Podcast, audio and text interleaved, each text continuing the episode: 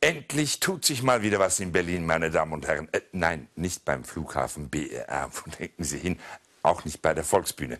Berliner Politiker wollen einen zusätzlichen Feiertag einführen. Äh, Problem, sie wissen nicht, was für einen. Zu viele Möglichkeiten. Tag des Mauerfalls, Tag der Märzgefallenen, Europatag, ein Haufen Ideen und darum natürlich Streit. Und damit der nicht eskaliert, wird jetzt überlegt, gleich zwei oder drei neue Feiertage zu schaffen, damit keiner zu kurz kommt. Zweites Problem, am Feiertag muss gutes Wetter herrschen. Berliner wollen Feiertag mit Sonne, aber bitte nicht zu heiß. Traditionell bietet sich da natürlich der Mai an, nur der ist schon total überbelegt mit Feiertagen. Da sagen die Berliner jetzt, macht nichts, dann machen wir eben den ganzen Monat blau.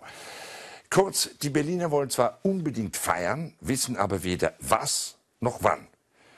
Also ich will dem politischen Entscheidungsfindungsprozess ja nicht vorgreifen, aber mein Vorschlag wäre, nehmt doch den 32. Mai alle Probleme gelöst. Erstens Verlängerung des stark nachgefragten Monats Mai.